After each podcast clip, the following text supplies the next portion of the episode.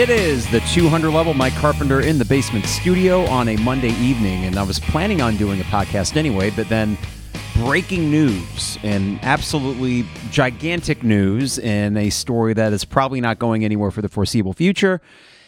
Terrence Shannon and his team of attorneys have filed a request for a temporary restraining order Monday in Champaign County Court seeking the suspended Illini basketball stars return to the team.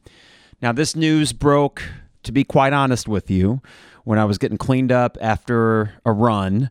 And then I get out of the shower and then I see that my text messages have just blown up. And sure enough, it's Isaac and Trevor like, whoa, you know, breaking news. And what the heck does this mean?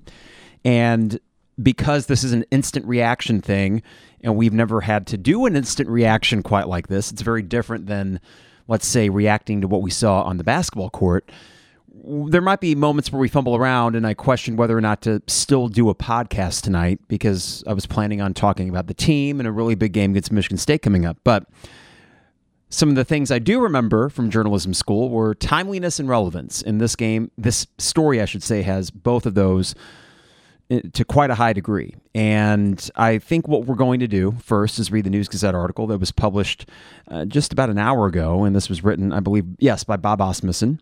We'll read that first. There are some tweets from Jeremy Werner that have some clarification from Terrence Shannon's attorneys. And then we will kind of discuss what this means, both in terms of off the court and potentially on the court, because this would be huge news, not just here locally, but also across college basketball. I mean, we're talking about a situation in which someone accused and charged with rape and a secondary charge of sexual battery is not countersuing Lawrence, Kansas, or no, nothing like that. Not countersuing the the plaintiff. Instead, they're taking this to the Champaign County Court and filing a restraining order against who? The university themselves. So before we get into the story, I'm going to read it from Bob Asmussen. We'll try to parse through it the best we can. Uh, for those that are in the YouTube chat feed, would love to hear from you. And we're going to do the sponsors first and get right into this. So real quick, DP Dough, I'm on at DP Dough for all the dot .com. Jeez Louise, for all the best deals and prices, go online to dpdough.com. Also, Dogtown Heating, Air, and Plumbing. Give them a call at 217-841-4728. I don't know if you've seen the forecast. Next week, absolute bone bone chilling cold, you might want to make sure that that furnace is working tip top shape. So give Dogtown Heating, Air, and Plumbing a call today at 217 841 4728. Also, Owen Builders, online at owenbuildersllc.com for all your home exterior, patios, decks, home additions, all that kind of stuff. These guys are great at it, and you can check out a gallery of their excellent work online at owenbuildersllc.com. And finally, State Farm agent Brian Hanson online at brianismyguy.com for life, auto, home, business renters, you name it. Brian is my guy, and he can be your guy as well at brianismyguy.com Com. Got to thank Champagne Showers Podcast Network. Appreciate their partnership and appreciate you, the listeners, and the uh, few viewers on this impromptu 200 level on a Monday evening. Again, not impromptu because I was going to do one anyway. Oh, one sec here. I was going to do one anyway, but this certainly changes what the heck we're going to be talking about. So, here is the story from the News Gazette, published 57 minutes ago as I read this, so it is 5:30 p.m. Central now. This came out about 4:30. From Bob Asmussen, the headline: Shannon asked court to grant order allowing his return to team. Attorneys representing Terrence Shannon Jr. filed a request for a temporary restraining order Monday in Champaign County Court, seeking the suspended Illini basketball stars return to the team. Shannon, suspended by the school's athletic department since December 28 following a rape charge in Lawrence, Kansas, is citing lack of due process and lack of contact with the three person university panel considering his case. Quote TJ has consistently maintained his innocence. All we want is a fair process, and we haven't gotten one yet, Mark Goldenberg, an attorney with Shannon's legal team, told the News Gazette on Monday. If the temporary restraining order is granted, it could allow Shannon to be back with the team this week. Illinois hosts Michigan State on Thursday and Maryland on Sunday.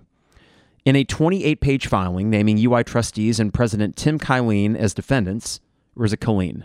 President Killeen. There we go. Sorry. Attorney said, quote, in being hit with the suspension, TJ was subjected to a futile and unfair exercise. Behind closed doors in a meeting without TJ being present, Illinois acted as judge, jury, and executioner of TJ's future by suspending TJ from the team before the resolution of the charges, eradicating the presumption of innocence and other due process to which TJ is entitled. End quote. Also addressed, and some bullet points here from Bob Asmussen. Shannon's basketball future beyond Illinois. Quote, there is no way to calculate in money terms the damage that is being done to TJ with each day of the suspension. End quote. The charges, quote, unless dismissed, will not be resolved through trial until after the June 27, 2024 NBA draft.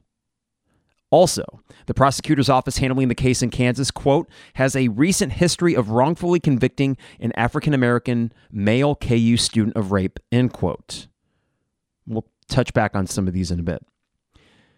Next bullet point. Shannon was accompanied by an Illinois graduate assistant to Kansas for the Illini football game in September on the weekend of the alleged incident. That lawyer said contradicts the UI's claim that Shannon was not a part of the university's travel contingent. Hmm.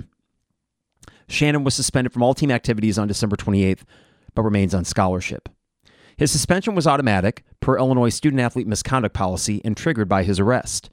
That policy also dictates that a three person student athlete conduct panel convene within 48 hours to determine whether the available information, quote, justifies withholding the student athlete from some or all athletic activities pending resolution of the charges or allegations, end quote. The details of that process remain unknown. UI spokeswoman Robin Kaler told the News Gazette last week that the discipline process is confidential. Quote, as the athletic department has indicated, if Mr. Shannon's status changes, we will share that information, Kaler said last Tuesday. If the tre- temporary restraining order is granted, the next legal step would be a preliminary injunction hearing. Shannon has missed three games since his indefinite suspension took effect. Illinois routed Fairleigh Dickinson and Northwestern at home before losing a five point game Friday at number one Purdue. Elsewhere, let's see here. Going to go down a couple paragraphs here. The day after Shannon's suspension was announced, Illinois Athletic Director Josh Whitman answered questions from the media for 30 minutes at the State Farm Center, and since then, little information has been provided to the press and public. Worth repeating these last couple paragraphs here from Bob, who I think did a really good job of kind of wrapping up the story. Very newsy article that he he put together here. The alleged incident occurred the weekend of September 8th through the 10th. Shannon traveled to Lawrence, Kansas to attend the Illinois Kansas football game on September 8th, but was not part of the university's official traveling party. On December 27th, the Douglas County District Attorney's Office issued an arrest warrant for Shannon. He turned himself in the following day, posted bail, and was released. Shannon's first scheduled court date in Douglas County is January 18th, the same day that Illinois plays at Michigan. Okay. Before we react to some of this, I want to hit a couple of tweets here from Jeremy Werner. Just got a call from one of Illini Terrence Shannon Jr.'s attorneys, Mark Goldenberg, who said Shannon's legal team will file a motion on Wednesday for a temporary restraining order against the UI to allow the guard to return to the court immediately. Quote, TJ has consistently main, or constantly maintained his innocence. All he wants is a fair process, and we don't believe he's gotten that yet. So that is where we are. Okay. Not going to pretend to be a lawyer because I am not. Not going to pretend to know much about law because I don't. But in reflecting on this for about the 30 minutes that I've had an opportunity to do so, I, I want to try to take a few different perspectives. The first one would be from the perspective of Terrence Shannon Jr. himself. And in order to do this, I am going to give him, as we're taught in you know high school classes, American government, all that, the presumption of innocence, innocence until proven guilty, right? So if we grant him that in his mind, in his soul, he knows that he did not commit this act, here is what he has viewed the last week and a half from his perspective. He gets arrested and charged with rape, an extremely serious crime. And I said this in the first podcast after this all came out. I mean, short of murder and, and manslaughter, I suppose, the death of a person, I don't know if you could find a more serious allegation in our criminal justice system. It is just an absolutely abhorrent crime. So imagine if you're Terrence Shannon Jr., and in your mind, you know you did not commit this act you are going through the legal process. You will not have probably your real day in court until long after this season is over. As a fifth year senior, He has millions of dollars on the line for his NBA draft prospects, probably some money on the line for this season as well. And he cannot practice his trade, which is basketball. Yeah, we could say student athlete, but let's be honest. He is someone that will be making a career as a professional basketball player, whether that's in the NBA or somewhere else. Uh, th- that, of course, contingent on this case, right? So, from his perspective, and I would grant by extension his lawyer's perspective, if he is maintaining his innocence and believes himself to be innocent, he's thinking to himself, well, why the hell do I have to wait? Why does the burden of proof fall on me to go back to a three person panel where the process is rather confidential and rather private? Why does the burden of proof then fall on Terrence Shannon to say, hey, I didn't do this? When he will get that day in court months from now. So I can understand from his perspective and from his lawyer's perspective how this is not in line with the innocent until proven guilty. And I can also understand how they would say, well, you know, this is a university overstepping their bounds. Let's take this from the perspective of the university themselves, or more specifically, the athletic department. In a group thread with some friends, one of my friends said, Man, the optics of this, it, doesn't look good. And if you're Josh Whitman, what are you thinking? What are you feeling right now? And the initial reaction, of course, would be that Josh Whitman and the athletic department are feeling in some way slighted or insulted by what Terrence and his attorneys did. But if you take an extra second and think about this, in a way, this restraining order that they are filing is sort of circumventing the process and taking the athletic department out of it entirely. It is basically making the courts decide whether he is able to play, at which point, if they grant the restraining order, Josh Whitman or Brad Underwood or anyone in that DIA or anyone at the university, can they really come out and say, yeah, we know what the court said, but because of a moral intuition or something, we, we just aren't going to play him? I don't know if they would do that. I think they would go with what the court said, just as they looked at a charge against Terrence Shannon that began going through the courts and said, hey, we're going to use this charge that was filed as a means to indefinitely suspend him. Now, let's take it from the fans' perspective. This right now puts the very real possibility that Terrence Shannon Jr. is back on the court sooner rather than later. And as we sit here on a Monday night, that sooner rather than later could be as soon as Thursday against Michigan State at home. Now, I'll be there at that game. Karen and I are going. She's a Michigan State alum, so we'll each be wearing our, our team's apparel and excited to see a pretty high level Big Ten basketball game. What do we do as fans if a legal process puts him back on the court before we ourselves get more information as to what happened in Lawrence, Kansas. And I grant that by addressing this, it's addressing of a secondary, tertiary, you go down the list. In terms of priorities, it does not come anywhere close to the number one priority, which is finding out what the hell happened in Lawrence, Kansas on September 9th. But how will we react? if Terrence is to take the court and if it happens rather quickly. That that's something I'm kind of grappling with. I mean, I, said before on this podcast and, and trying to in saying it, trying to be careful because I'm only hearing what I'm hearing from certain sources and while I trust the veracity of what they're saying, there's also the possibility that the information is coming from one side, right? What I'm not getting a source directly from the plaintiff or the accuser. So that is what we would call a blind spot, right? A major blind spot. I don't think I'd be able to full throated, yeah, because there is that uncertainty and conflict. I don't know also if I would, I mean, I'm not going to boo the guy because I don't know what happened. I'm not going to what a silent protest. I'm not. Re- How do you, as a fan, kind of navigate this? Kind of tricky, right? There's a lot of layers to this onion that just by the story coming out it's kind of like a bombshell. Like, okay, Terrence Shannon filing a restraining order against the University of Illinois. Whoa. A very aggressive move by his lawyers.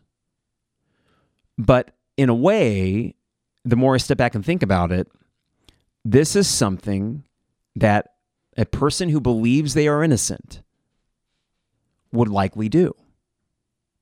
Now, let me be careful of the way I say that. I am not granting innocence to Terrence Shannon Jr. or saying, oh, he's, he's absolved because he's being aggressive here. That must mean he's innocent of it. But I do think that if someone is to take that next step, that aggressive step of actually restraining order against the university of which of whom they're playing for, that is like, hey, I'm innocent. This is bullcrap. I want to be back on the court. This is my livelihood. And there is a lot of honesty in that filing, the 28 page filing, which I've not read all of it, but just from the Bob Asmussen article, where his attorneys are directly addressing the livelihood aspect of this. This is such a weird balancing act because can we really have it both ways? I think in some ways we can. One thing that we should keep in mind with sexual assault cases is that the vast majority of them, the vast majority of accusers, something bad happened to them, right? And we need to be cognizant of that. And I think there is something valuable in believing the account of people that go through sexual assault, through rape, sexual battery, you, you name it, right? There is value, value, and there's reason to believe in that because it is a difficult thing to admit let alone through the court system where uh, enough details are going to become public, even if you remain Jane Doe or in some cases John Doe in situations like this. It is a very brave thing to come forward and say, something really bad happened to me. So, on one hand, we hold this idea that I do think is true that we should believe the accounts of the accuser, right? They're, they're, or, or we should give them the benefit of the doubt. And then on the other, there's this sort of overarching theme that we have in our legal system that again we're taught from American government classes in high school and all of that that there is the presumption of innocence until proven guilty for everybody. How do we balance those two things? And I don't know what the easy answer is for that. And we're about to probably have to reckon with that. We, we probably are. Because this kind of aggressive restraining order, I, I don't know if it's going to get thrown out of hand or not, but I also get the notion that if the attorneys are going to file this, they feel pretty good about their chances. This early in the game, it doesn't feel like desperation. This feels like a very deliberate choice that they're making and one that they feel they, they have they must feel that there's a shot that they will get granted this restraining order. So that, that's kind of the question I ask you as a, as a listener, or even for you that are tuning into YouTube right now. If you were at the State Farm Center on Thursday, or let's just say within the next couple weeks, right? Because maybe this doesn't get resolved this week, but I do think that we are trending towards something where he will play for Illinois again. And if you said, well, Carp, are you excited from a basketball perspective? Of course. I love watch, watching Terrence Shannon play basketball. I love this team as is and you throw him back into it, they're really freaking good. So the fan part of me is like, of course. What kind of silly question is that? But there is so many kind of murky and icky things about this. You know, as as a fan, do we need to feel necessarily guilt or anything like that? I don't think so. I think it's just being aware of how you're reacting and why you're reacting that way. And it's not easy. this is a very serious thing. But this today, filing this restraining order against the University of Illinois, to me, wow, bombshell. I mean, th- this is this is really crazy. I, I cannot recall in my Illini fandom or having been a broadcaster back in 93.5 or now a podcaster here, we had a lot of things come down the pike. I mean, the Kendrick Nunn thing was icky and, and just felt bad from the jump. Jaylon Tate had a run and Leron Black had the knife at Canopy Club. The the John Groce era had more than its share, right? Darius Paul breaking car windows in France for God knows what reason. So we had all those things. And for the most part, under Brad Underwood, at least what we know in public, that things have been pretty much on the straight and narrow. There haven't been many things that have gone, if hardly any, gone through the criminal justice system. So now that we get this, I mean, just from a story perspective, this thing is massive. He was a first team All American. He was a shoe in when this charge came down for a team that was just about to be in the top 10 and is still, even after the Purdue loss, in the top 10. And maybe justifiably so.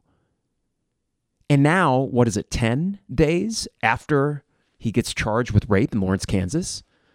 And all the smoke that I've already talked about on the podcast, the, the things that I think the athletic department felt that Terrence was innocent, that the team feels like he's innocent. I'm just saying what they feel like. I'm not saying that's what it is, the reality of it, but that is the reality of how they feel. And that now his attorneys are going in total aggressive mode. And they're using the University of Illinois. They're saying, okay, they aren't going after the Lawrence, Kansas DA, right? Because they probably know that's not going to work. That is something that will have to go through the actual long process of court dates and all that. And maybe it sticks and maybe it doesn't. Terrence might have weeks that he spends in Kansas fighting this case in trial, which is what his attorneys said they intended to do if it gets there. But this right here is something that they think, well, wait a second. We have a university that is appointing a three person panel. They're keeping the process confidential. And I'll even admit that after the Josh Whitman press conference, there were enough vague details or lack thereof where I thought, okay, three person panel, how was it appointed, things like that. Where even if Josh was giving a few specifics, it does sound like, okay, well, they meet in a room and it's really kind of on the low down and then they make a ruling. Can they change their ruling? Sure, if new information comes to light. But and then the 48 hour period that had a lot of confusion around New Year's and uh, understandably, though I don't think we were going to get a response 48 hours after the Fairleigh Dickinson game, which is what some Illini fans felt. He said 48 hours. Where's the where's the decision? This is not an impossible position to be in, but it's damn close. And I talked about uh, from a fan's perspective, how are we going to react if we're back at the State Farm Center and Terrence is on the court? What is the athletic department going to do? And I think the, sh- the, the short and easy answer to that is they're going to go with what the court said. I don't think they're I don't think they're they're going to try to overstep that. And if the court grants the restraining order, Terrence is going to play like nothing happened. And maybe nothing did. I don't know. But that'll certainly be a big old. I mean, holy crap. Just the weird energy in that building. And I, I do think there's the obvious excitement of getting a really good player back, but uh, he just put a restraining, he filed a restraining order against the university, and this is this is an ongoing thing. And I, I just, if I'm talking around in circles a little bit, I, I do think it's because there's just there's no playbook for this. Is there? I mean, the only thing I could think of, and this is as many of these cases are apples and oranges, but Kobe Bryant, for example, going through that rape allegation in what was it, the offseason in 2003, I want to say, or was it 03 or 08? I think it was 2003. And that took a while to play out, and I forget how it all ended, but that was something that kind of hung over his head for a while. Somehow, when he had passed away, tragically, that was not always one of the, the things in the top couple paragraphs. Any good obituary would have mentioned it because that was a big part of his life story. That was a huge news story. But for this in our little quaint town of Champaign Urbana in downstate Illinois, which I know is easy fodder for the Dan Bernsteins of the world, who I enjoy, but man, would he run, take this and run with it? Would he take this story and run with it and say, well, look at Illinois, they're just, and that's going to happen. If Terrence comes back, that's going to happen. There will be talking heads and there will be opposing fan bases that'll be like, are you kidding me? This guy's charged with rape. But if I'm I'm I'm thinking about this, right? when I was up in Michigan over Thanksgiving, I asked a few of Kara's family that are Michigan fans, "Hey, so what about this, you know, Michigan cheating scandal and Jim Harbaugh?" And they would say, "Well, you know, yeah." I mean, in other words, they were saying, "Yeah, it's not great, but they're still our team." I think the nature of fandom is you are going to, if not turn a blind eye, you're going to look for the best of any situation involving a player or coach that you root for. And that does mean that we may be stepping in it a bit in the eyes of other fan bases. I don't know if that's so much the concern, but again, as I uh, as I mentioned before, as a fan, the thing that you need to reconcile individually is how do you feel about this, and how would you react going forward if he plays? I'll tell you. I mean, I'll get into my thing, which I already kind of have, but I feel like my thoughts are kind of evolving just as I'm talking. So I want to hit up some of these these chat window things here. So, okay. From Joseph, I hope this doesn't backfire in terms of team chemistry. Like if he plays with the case hanging over his head, also feel like this puts the university in a really tough spot. A few things there, Joseph. One, I'm not really worried about team chemistry. Everything they've said, and even little nuggets like what Justin Harmon said after the Northwestern game, which I heard briefly on 1400. I think the team is firmly in Terrence's corner and they are very much okay. Whatever they said happened to Lawrence, that's not what happened. So I don't think the team chemistry would be disrupted. I don't think that even a Brad Underwood, right? Brad Underwood to me, for good and bad, and when they're when he's winning, it's great. When it, it's when he's not winning as much as you'd like him to, maybe it's a little bit annoying. But he is kind of a businessman, and and what I mean by that is he's very bottom line when we got Ayo and Kofi, we didn't really speak it out loud, but we probably wondered, well, how do we get Ayo and Kofi? Remember how much in the depths we were. I had no question that if Brad Underwood had been our coach after Bill Self, unlike Bruce Weber, he would have played ball.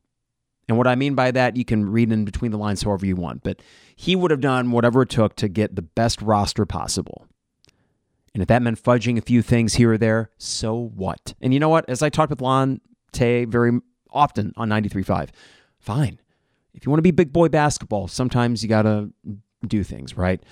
And morally, that didn't necessarily bother me. Now, this is a different thing here because this is a criminal charge, a very criminal charge that Terrence is facing. But for Brad Underwood, I think he would be able to compartmentalize pretty damn quick.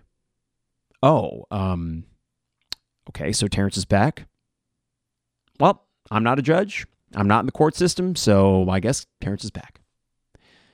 I don't think it'd be much of a negotiation, Joseph, for the players or for Brad Underwood. I think it would just be okay. Hey Terrence, good to see you again, and they would just get on with it. This is one benefit of an older team. If you're if you're concerned about team chemistry and with something this big, that is totally understandable and fair. But I don't. That does not concern me at the moment. If he were to come back, from LeConte. Hey, LeConte. And I mentioned earlier that would they let him play? And LeConte said, yes, 100%. Yeah, I think it's it's very black and white in that regard. If the restraining order is granted, then he's back. Now, this is a good point here from Jared. Or wait, no, sorry, from Joseph. And then Jared, I got you after that. Joseph says also restraining orders aren't forever, correct? Like what happens if he gets suspended again after the restraining order? I, I don't know what the time limit or how they really work that out, Joseph. I, I don't know what that that looks like. That's beyond my very limited legalese, but I would say that we're talking about a case of we're talking about two months, two and a half months essentially, right? I would imagine that since the court case itself would not get underway until probably after basketball season, that they could let this thing stick. The interesting thing will be if the U of I How hard do they fight this? Do they get aggressive in court at one of their student athletes? this is tricky, man. This is really tricky. Jared, I'm going to get to your thought and then try to stumble through mine. Jared says, Part of me wonders how he will play. Obviously, this is a very serious situation, but are we going to look at this two week period as just a fever dream if he's allowed to come back? Possibly, Jared. I, have thought about both things here. Like today, for example, sometimes when there's a story, you get antsy for breaking news and updates. And today, we had a bunch of meetings at school. We got spring semester underway. The kids don't come back until Wednesday. And in one of those like down periods between meetings, I thought to myself, you know, what if this is just the team the rest of the year? And I thought, yeah, I, I can go with that. I mean, I do think the ceiling is lower because you wouldn't have a Terrence Shannon coming back. It is a different team without him, but they're still a pretty good team without him and a very easy to root for team. So, Jared, you make this point about a fever dream, kind of. It doesn't, this might sound silly, but it doesn't help that literally it's been cloudy for the last two weeks and it's been cold. And now we're about to enter a week where it's just snowy and slushy and then a Arctic blast next Monday and Tuesday. And the, the fever dream that you speak of, yeah, I could totally see waking up in early February like, oh, yeah, remember when Terrence was out for a week and a half? What the hell was that? I mean, I've even pondered the fact that Karen and I are going to East Lansing to the Breslin Center to see Michigan State and Illinois February 10th. And I thought, I even at the, you know, a few days into this, when I started to get things trickling out from from people in the know, and I know that sounds pretentious, but I had the idea that I wouldn't be surprised if he was back by then. I really wouldn't be. And it just seemed like there were enough kind of iffy things uh, coming out of Lawrence, Kansas to make me think, well, what if they got the information back, him and his attorneys, and they have a way that they think they're going to fight this? And either exonerate him or get the charges dropped. Or listen, the legal system, there are so many ins and outs with it, but doesn't it seem like often cases, big or small, they're there one minute and then the next they aren't? And sadly, the truth is with sexual assault cases that many of them, one, don't get reported in the first place which is tragic in and of itself. But another that many of these don't stick because of lack of evidence, which isn't necessarily good.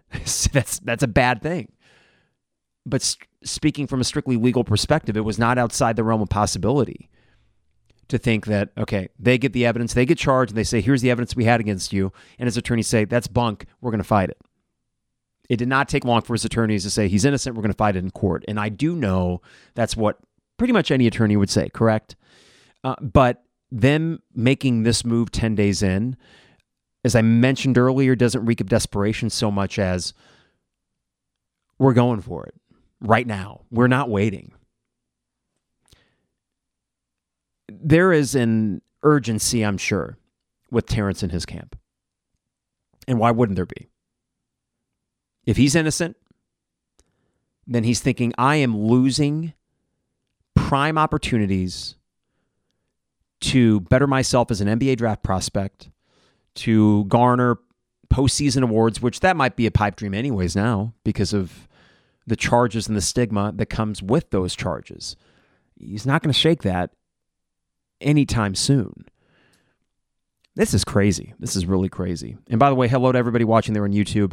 Um, if you want to, fill the chat feed up with what you're thinking and feeling right now, because this is a very kind of conflicted time where you got your allegiance to the basketball team and for me to the university. I mean, I'm getting my master's degree from there in May in education and I got my undergrad there in 09 and my dad went there, and my sister went there. It's it's just it's in the blood. So this is a very weird dynamic. Who's my allegiance towards? And we don't need to answer that in any black and white terms right now, but purely as a news story. This is crazy. This is really crazy stuff. So let me just check and make make sure if there are any other updates. What I might do here is I know that Illini Inquirer posted an article as well. I had read Bob Asmussen's, but what I might do just to reiterate and also maybe get a different perspective from it is read Jeremy Werner's article that he published let's see, 53 minutes ago. So that would have been at 5.07 p.m. Central Time on Monday night. And this is Jeremy's article from Illini Inquirer. And again, YouTube chat if you want to light up with any thoughts or, or feelings you have about all this, because it is some big stuff. Illinois star guard Terrence Shannon on Monday filed a request in the Champaign County Court for a temporary restraining order against the University of Illinois Board of Trustees to allow him to return to play with the Illini immediately, one of his attorneys told Illini Inquirer. The Illinois Athletics Department indefinitely suspended Shannon following his arrest for a rape charge in Kansas, which triggered the department's misconduct policy created under current athletic director Josh Whitman. But one of Shannon's attorneys, Mark Goldenberg, said that Shannon has not been given due process by the university or a three person conduct panel hearing his case. Goldenberg said the university's conduct policy has lacked transparency. And this quote I read earlier, but I'll read it again from Goldenberg, the attorney. The attorney quote: TJ has con- constantly maintained his innocence. All he wants is a fair process, and we don't think he's gotten that yet. He's been granted no due process rights, no presumption of innocence, no fair and complete open opportunity to defend the claim. End quote. A judge will hear the case for a temporary restraining order on Tuesday or Wednesday and rule on it. Either party can appeal the ruling. If the TRO is granted, Shannon, who, is, who has been suspended from all team activities, could return to the team, Goldenberg said. The number 10 ranked Illini host Michigan State on Thursday and Maryland on Sunday. Goldenberg said the temporary restraining order, and this answers a question from earlier, I think from Jared, would last 10 days but could be extended if both parties consent to it. Hmm. A preliminary injunction hearing, which is a more evidentiary and extended hearing, will also be set. Quote We're hopeful the judge will maintain the st- status quo and reinstate him pending Terrence getting his fair due process. If the judge grants the TRO, he's reinstated. The judge could grant it Tuesday or Wednesday, and Terrence could play Thursday if that happens. And as of 53 minutes ago, the University and of Illinois and athletics program did not immediately respond for comment. Hmm, couple things here. Temporary restraining order is addressed earlier in the YouTube chat feed. 10 days to start. This I found interesting. Okay. Either party can appeal the ruling. Okay. If the TRO is granted, Shannon, who has been suspended from all team activities, can return the team. Goldenberg, the attorney, says that it starts 10 days, but could be extended if both parties consent to it. Maybe I read that as if a judge comes back, and, and keep in mind, Goldenberg says status quo. I think status quo here is just the basic principle innocent until proven guilty. Why be punished for something you have not been convicted of? And this is a livelihood discussion as outlined by Bob Asmussen in that 28 page filing. They talk about the money and the opportunities that are being lost here because he can't play on the court. They're being very transparent in terms of the financial implication of this. So, to me, by Goldenberg saying, we're hopeful the judge will maintain the status quo and reinstate him, I think they're pretty damn confident. The status quo would be the judge saying, well, you guys are right. This is not a legal party. It is not within a, let's say, public school. I don't know if that has any difference from a private institution, but a public school appointing a three person panel, the judge could say, hey, they don't get to decide whether he gets to play or not and grant the TRO, temporary restraining order. Wow. What a wrench thrown into this thing. This is from Ian. I worry about how opposing fan bases will react if and when he plays. Could be some pretty hateful stuff. Sure. Again, that that's just a reality of it. I, I mentioned in a podcast or two ago that there is among many Big Ten fan bases skeletons in the old closet. So when I'm up at Breslin Center, for example, I'm sure Terrence will hear some of it if he is playing that game. But Michigan State has a lot of ghosts from years past, with Larry Nassar being the biggest and most awful one of them. Like, just one of the worst people of the last 20 years. Just truly abysmal. Michigan State has that. Penn State has their own history.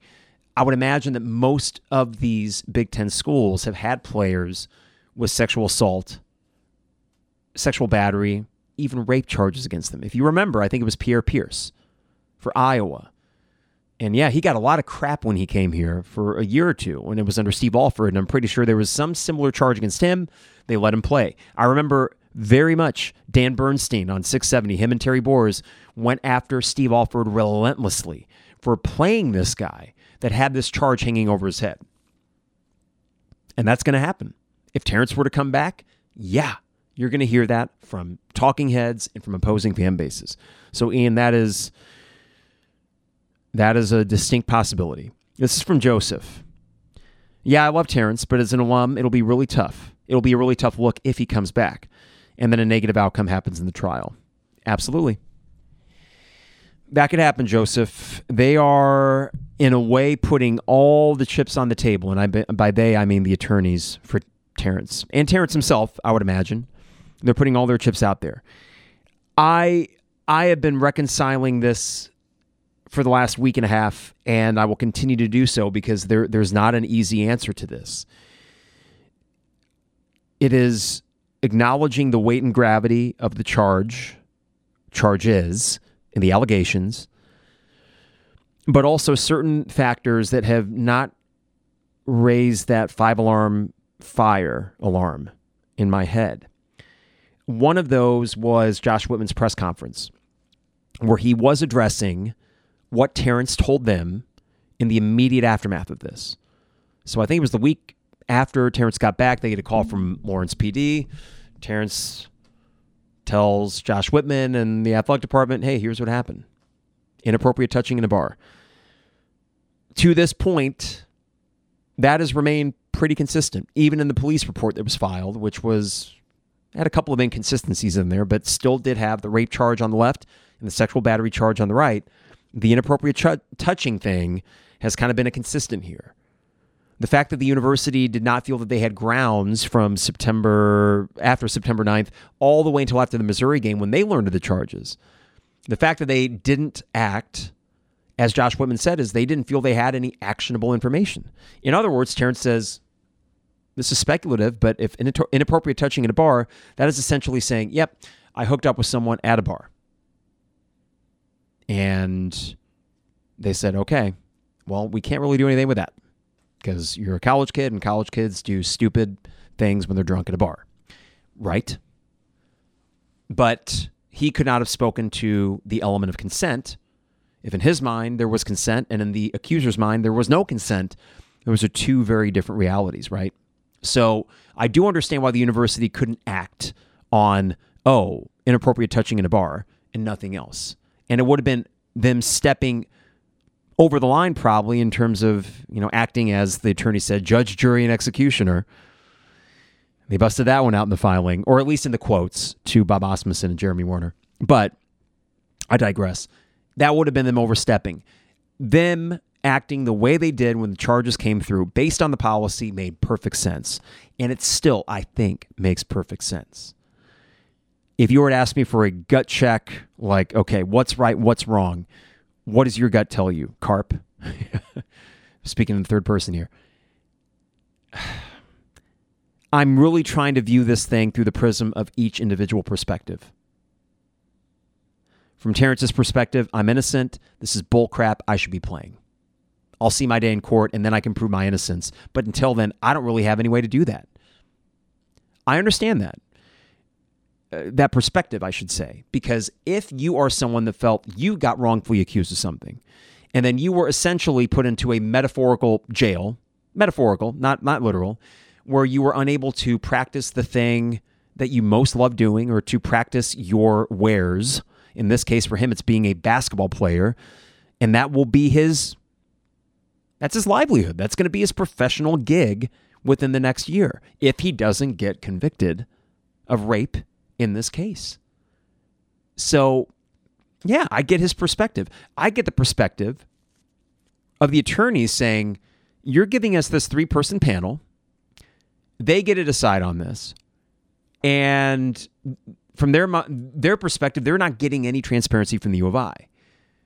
Now, I can say this in very using vagaries here, but when you talk about an institution as big as the U of I, as much as I love the University of Illinois for everything it's done for me and my family and all the memories and attachments I have to it. There was a time freshman year in the dorm where we got caught drinking beers in the dorm room. And I remember the rigmarole we had to go through. Yes.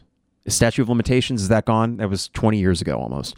But I remember the rigmarole through all the red tape and, and the bureaucratic stuff just through the housing department to avoid double secret probation or whatever it was because we were drinking a beer while watching Monday Night Football in our dorm room. Had to write like an essay, had to do this, that, and the other thing. And then finally we got off scot free. Um, but I, I just remember being in a room with an advisor or someone and they were essentially grilling me and I'm like, "You aren't you you aren't a cop. Who, who am I talking to here?" Now, I was living on in a university dorm, right? And they do have some jurisdiction. And they would argue, maybe in court, that they do have some jurisdiction over who gets to play on their sports teams. But if I'm the attorneys, I understand this approach where it's like, wait a second, no, you are not the legal system. The legal system is letting, they let him post bail and they said, we'll see you back in court on these dates. That's what the court system said. According to the court system, he can live his life. He just has to be back there for those court dates. So, why does a three person panel at the University of Illinois, where we don't even know the people on the panel and we don't know what the process is, why do they get to decide, or why do they get to ultimately be the people to decide if he gets to play basketball again? I get it. I get it. I also get from Josh Whitman's perspective, let's make this as independent as possible. We keep our hands clean as an athletic department. We keep the coaches out of it. We avoid any look of a conflict of interest. I'm going to make a policy that appoints an independent panel that will review the information and they get to make the decision outside of anything that we do or say to them. Makes a lot of sense. But even as a lawyer, there's a possibility that he didn't foresee something like this happening. And how could you? Best player on your team, best team you've had in three years, a chance to do some really good things. He gets charged with rape, yada, yada, and here we are today, 10 days later. Insane. From Ian. It seems like the university has a lot to lose if this restraining order is granted, and it turns out TJ is guilty. Why wouldn't they lawyer up and fight back? He continues, As a fan, I want to see Shannon on the floor, but it seems like the university sure has a lot to lose in terms of PR if he's guilty, and they don't fight this restraining order. What does the university do? That's the next step.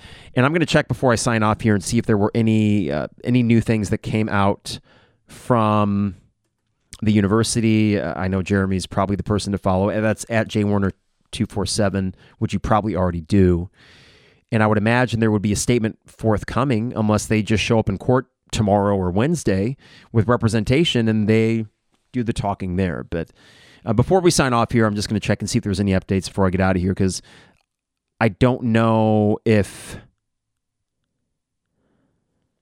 I, I didn't know if I was going to do another podcast between now and Thursday, or I should say Friday, because I'm going to be at the game on Thursday. I'm just kind of looking at the Twitter reaction here, and it seems like some of the people are thinking that, well, this assures that he's not going to come back. I, don't know about that. I don't know about that. Um, it, it just seems like this is them, I don't know, calling the university's bluff almost. And we'll see how the university fights it. Damn. Well, here's the thing. Uh, did we solve a lot today? Probably not. Is it maybe more for me to just kind of work through my my thoughts and emotions with this? Maybe so. And hopefully that helped you to do the same. I think the takeaway is this in terms of because we kind of position ourselves as the fan podcast. I think it's even in our official Twitter or our official Apple podcast and Spotify title when it comes to how we reckon with this, it's going to be messy, and I think it's just it comes down to individually. How are you going to reckon with it? You know, what what are you going to do when you're at the State Farm Center or when you're watching these games if Terrence happens to be back on the court? But we will know more Tuesday. We'll know more Wednesday, and uh, I guess depending on the result, or maybe regardless of the result, we'll have to do a quick podcast to react to it. But um, I appreciate those that tuned in, kind of spur of the moment on Monday night here. We were going to talk about the game on Thursday, which I feel good about. We were going to talk about the upcoming seven game stretch for Illinois, which I feel really good about. I feel really good about this team. And I also know from a basketball perspective, Terrence is fantastic. But boy, oh boy, is this a whole big matzo ball of stuff to consider. And we'll sleep on it. We'll talk about it later this week. I'm sure that Jeremy will put a great podcast out there as well, and Illini fans will be consuming as much information as they can get about this. But what a bombshell! Terrence Shannon Jr. and his representation files a restraining order, a temporary restraining order against the University of Illinois. If granted on Tuesday or Wednesday, it would mean he could be immediately eligible to return to the basketball court. Whoa. All right. Got to thank our sponsors. DP Dough. Online at dpdough.com. They deliver anywhere in Champaign Urbana. Go online to dpdough.com. And hopefully, after Thursday night, a big game at the State Farm Center, you can celebrate with a victory calzone. They're the best calzone. Even, even calzones after they lose are still great, but there's something so sweet about a Maui Wowie after you get a Big Ten win against Tom Izzo and the Spartans, which I think will happen on Thursday. DPDough.com. Also, State Farm agent Brian Hanson online at brianismyguy.com for life, auto, home, business renters, you name it. Brian is my guy, and he can be your guy as well at brianismyguy.com. Dogtown Heating, Air, and Plumbing. Give them a call at 217 841 4728. Don't be left in the cold with this crazy cold snap coming up over the weekend. You want to make sure your furnace is tip top shape. The technicians at Dogtown Heating, Air, and Plumbing can make sure that it does. That's 217 841 4728. And finally, State Farm agent Brian Hanson. Did I say that already? Did I do him or do I got to do? Oh no, Owen Builders. I'm sorry, Owen Builders. I'm getting my stuff mixed up here. Online at owenbuildersllc.com for patios, decks, and home additions. Check out their gallery of amazing work online at owenbuildersllc.com. If you want to support the podcast, support our sponsors. We appreciate it. They do, and I can vouch for them personally. They're all great individual people, great local businesses. I am uh, very lucky that I have their support for the podcast. All right, everybody, have a great rest of your week. We'll be back as I guess new information trickles in, and I hope this podcast was um, one that maybe you, as a fan yourself, could kind of work through your feelings about what is a very complicated story that will continue to evolve with Terrence Shannon and Illinois basketball. We'll talk soon, everybody. In the meantime, take care, and I hey, go Huskies. Don't give me that Big Ten crap. Go Washington. Michael Penix, light him up and bring that national championship kind of, sort of, back to the Big Ten. I know it doesn't really count, but we'll, we'll consider that it does. It is the 200 level.